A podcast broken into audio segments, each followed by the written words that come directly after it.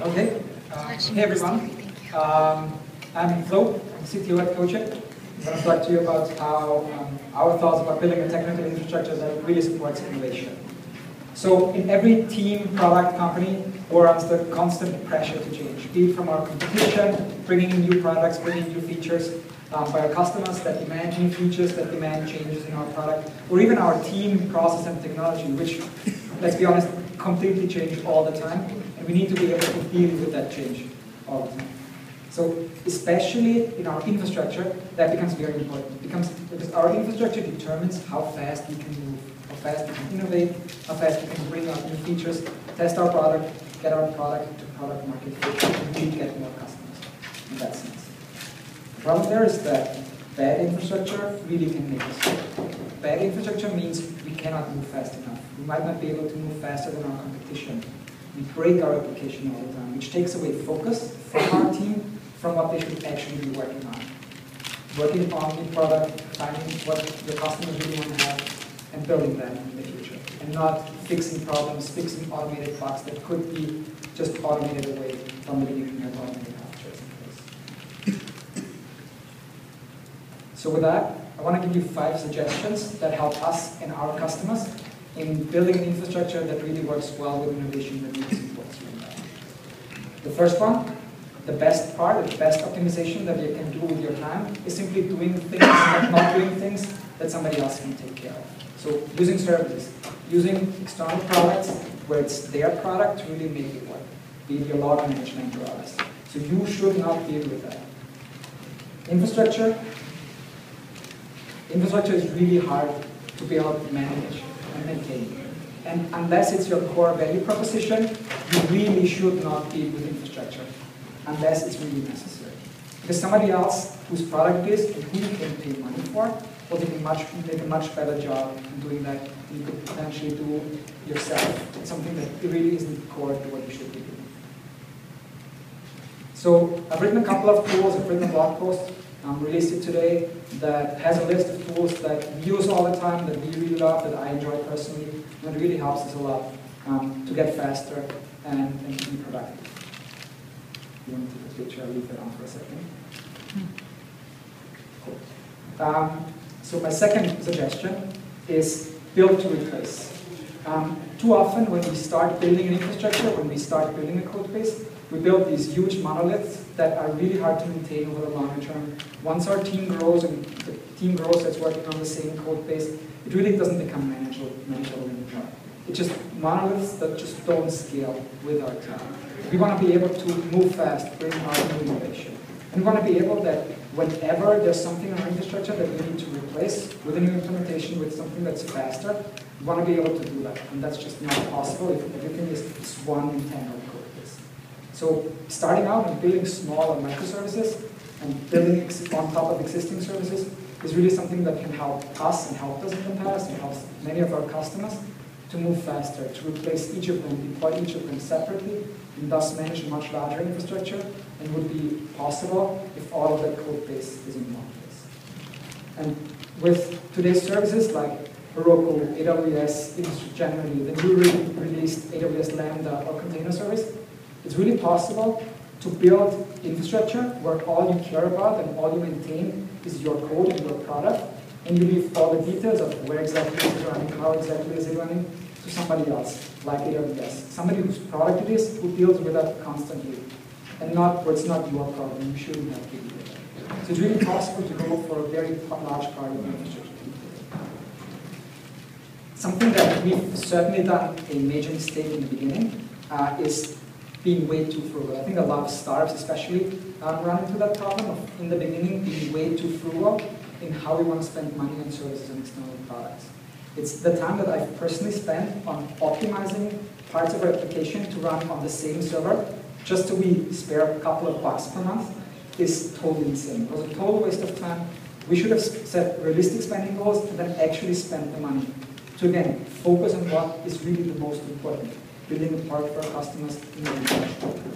And so setting realistic goals and then really spending money on somebody else's products just so you can focus is, in my opinion, something that we've certainly been doing for a long time now and has helped us really to move faster. But once you have all of those microservices that work together and that get deployed oftentimes, you really want to make sure you have a consistent workflow, a consistent way to get all of them out the door, to keep them up to date. And that's something that becomes really hard to do. And because you really, again, want to focus on the code. You don't want to get distracted by the workflows, like how exactly do you deploy this part of the infrastructure, when you get somebody new the You really want to focus. And something that has helped us a lot with that is what we call repository-driven infrastructure. Basically, let me show you how it works in team. We use, we use GitHub Flow, which is based on GitHub as a workflow that's been described by GitHub. So whenever we want to launch a new feature, we open up a feature branch or a bug branch or a fix for a bug. Then we keep working on that, keep iterating. And then at some point you open up a pull request, um, ask your team for feedback. Once that feedback is in, you merge it back into a master branch, and then it gets deployed either to production, to staging, or somewhere where it's actually run. The advantage of that is that everything is deployed like that. For example, including our DNS, which makes it incredibly great for implement. So we've recently onboarded our new VP of engineering, and one of his first questions was, okay, so how can I do changes to our DNS? Because that was necessary. All I need to do is point him to a repository, tell him there's a JSON file in there, we'll figure it out immediately how to do changes to the DNS, and do a branch, merge it back into master, ask somebody else for feedback. That was all there was to it. I didn't even need to describe him, use DNSimple, use this kind of tool, here's the login data. All of that was not necessary. I pointed him to the repository, and the same way I pointed him to other repositories to work on specific parts of the infrastructure. So it's the same workflow for anything that you work on in your infrastructure. It makes it really easy. And as I said, it's really trivial then in the end to switch between the different code bases.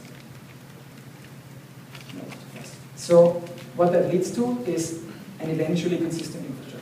Eventually, your infrastructure will be consistent with what is on your repository. But that consistency, that transition, isn't really what you care about anymore. You just merge between the feature branch into your master, and then at some point it will be out in production. Or you'll get a notification that something didn't work. But again, keeping focus, and as soon as the feature is merged, as soon as the branch is merged, being able to go to the next feature, being able to work on the next thing, not having to worry about any of the ways how to get it out the door, because that's something that just the system takes care of and does for you, is really important.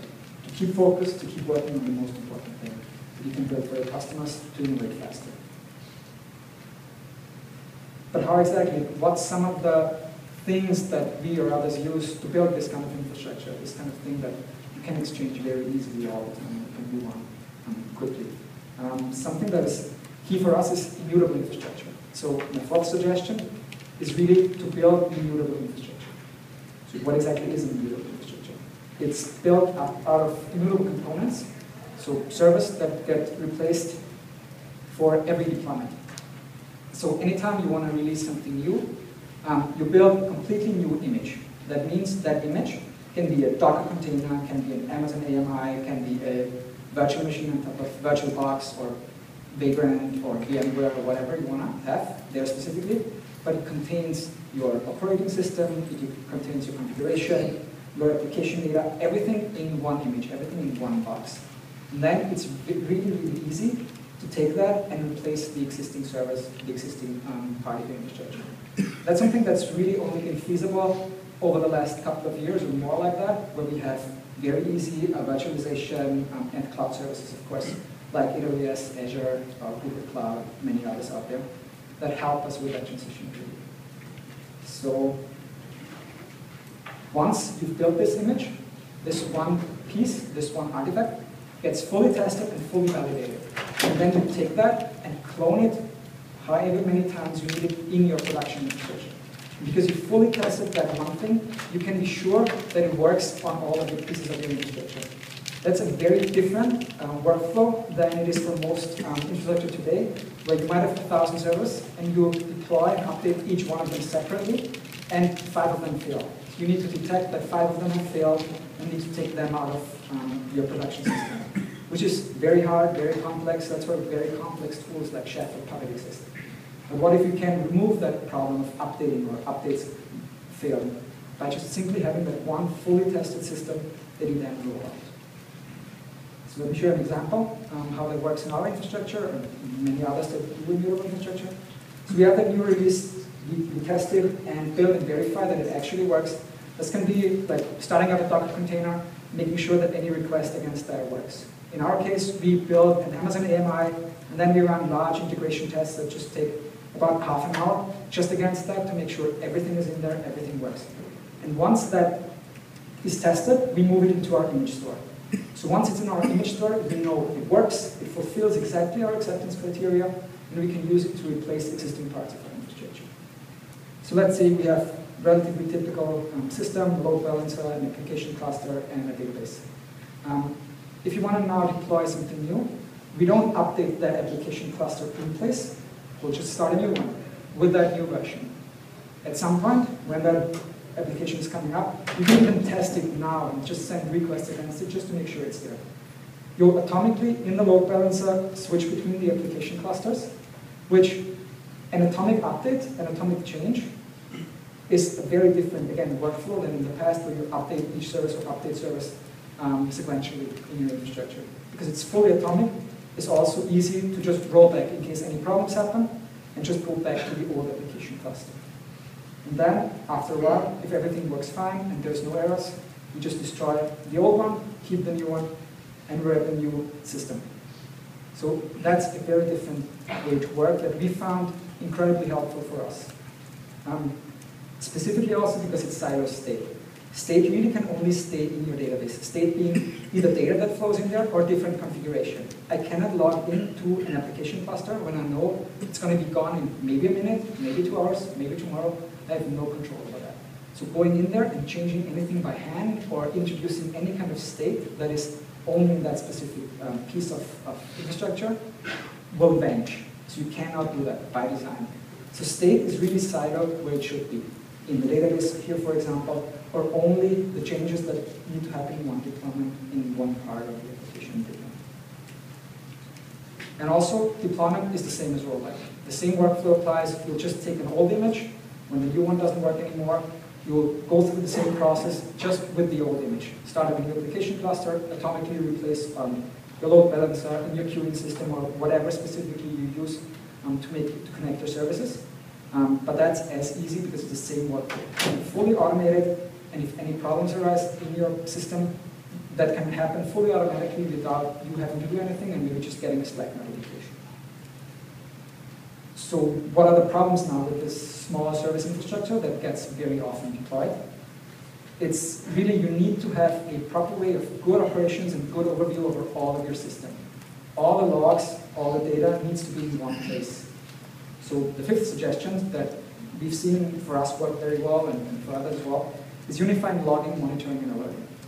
You really want to have that one source of truth that contains all your logs, all your metrics, all the data about your system. Because chances are that if you run an infrastructure, replace it, and any kind of error happens, the system that triggered the problem is already out of um, production.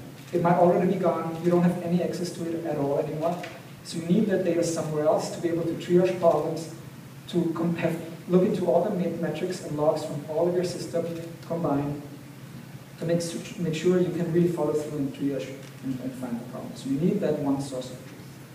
Um, in our experience, logs are an immensely underused um, piece of technology and, and system that can really be very helpful. Logs are super cheap. They're supported by any technology, anywhere. There are many services out there to make it really, really easy to collect all different kinds of logs together. We use Papertrail. We're really happy with that. Um, they're a really good service. Um, and then once any kind of problem arises, to combine all of the logs from all systems together and look at them um, and check out if there's any uh, kind of issues. Um, but it's not just about having all that data. This, this one button. It's also about accessibility. You can have all the data in the world. If your team cannot properly access that data easily and quickly, especially when problems happen, you run into big problems because that data is totally worthless.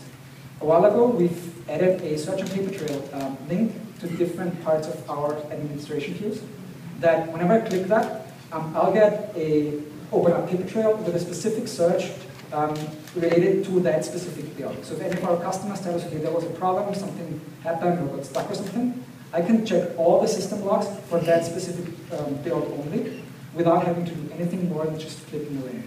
And that's something that isn't just necessarily helpful for the engineering team, but you could have, for example, your business team, your support team, checking out all the logs that are there for a specific user that asks for support, just so the data is as easily accessible as possible for them. And something that has helped us tremendously as well is chat Um, we basically we live in Slack. We are in different locations, different time zones, so chat is something that is very important for us. Whenever there's a problem, we want to make sure that we all have the same data and discuss the same data um, to really make sure there's no misunderstandings, no different points of view, um, because we look into different parts of the infrastructure. So pulling in data into a Slack chat, there's many different integrations out there um, to show like the logs that we want to take a look at uh, and system status uh, in there is, is incredibly helpful just to discuss the right problems, the right data, and have the same kind of view on that. And in our experience, um, skipping here um, costs a hundredfold because it's not just about how quickly you can react to problems in your infrastructure, it's also oftentimes through your metrics, through your logs, you'll see problems early on that you then can fix before it impacts your customers at all. So it's really important to invest considerable time in the beginning and all those services out there that can help you. It's actually not that much time needed um, to set all of that up because there's so many things out there that take that away you. You can check out the, the blog post I mentioned before for many of the services that we use for that. Um, and also because you have all of that wealth of information, you can start automating your scaling and your healing even. Um, so your system can heal itself whenever any kinds of problems arise. So for example, we, when we see too high ping in our infrastructure, we just remove that, that server at all. Um, not even having any kinds of impact to customers, but just we don't want to deal with that potential problem of network problems on AWS. Nobody wants to deal with that. So we just remove it, start another one, and deal with that. So to recap, um, the five suggestions that I have is using services to make sure you don't spend time on something that really isn't your core product value build to replace, so you have an infrastructure that is um, not that one big mess of a code base and can be easily replaced when you need something faster in a different language. Like repository strategy infrastructure, so you have the same kind of workflow throughout all of your code base with all of the infrastructure. Build it beautifully, so exchanging any part becomes very easy. And then unify logging, monitoring, and alerting. So whenever anything happens in your infrastructure, you have all of that data in a separate system and look at it, can find problems there. And all of those in support of one higher goal. And that is to focus on your code and on your product. Because all of the distractions um, that we see constantly with having to go fixing things, monitoring things, are a distraction of building something that is valuable for our customers. And we don't have enough time to lose focus. We really have to focus on making the best um, for our customers. Thank you.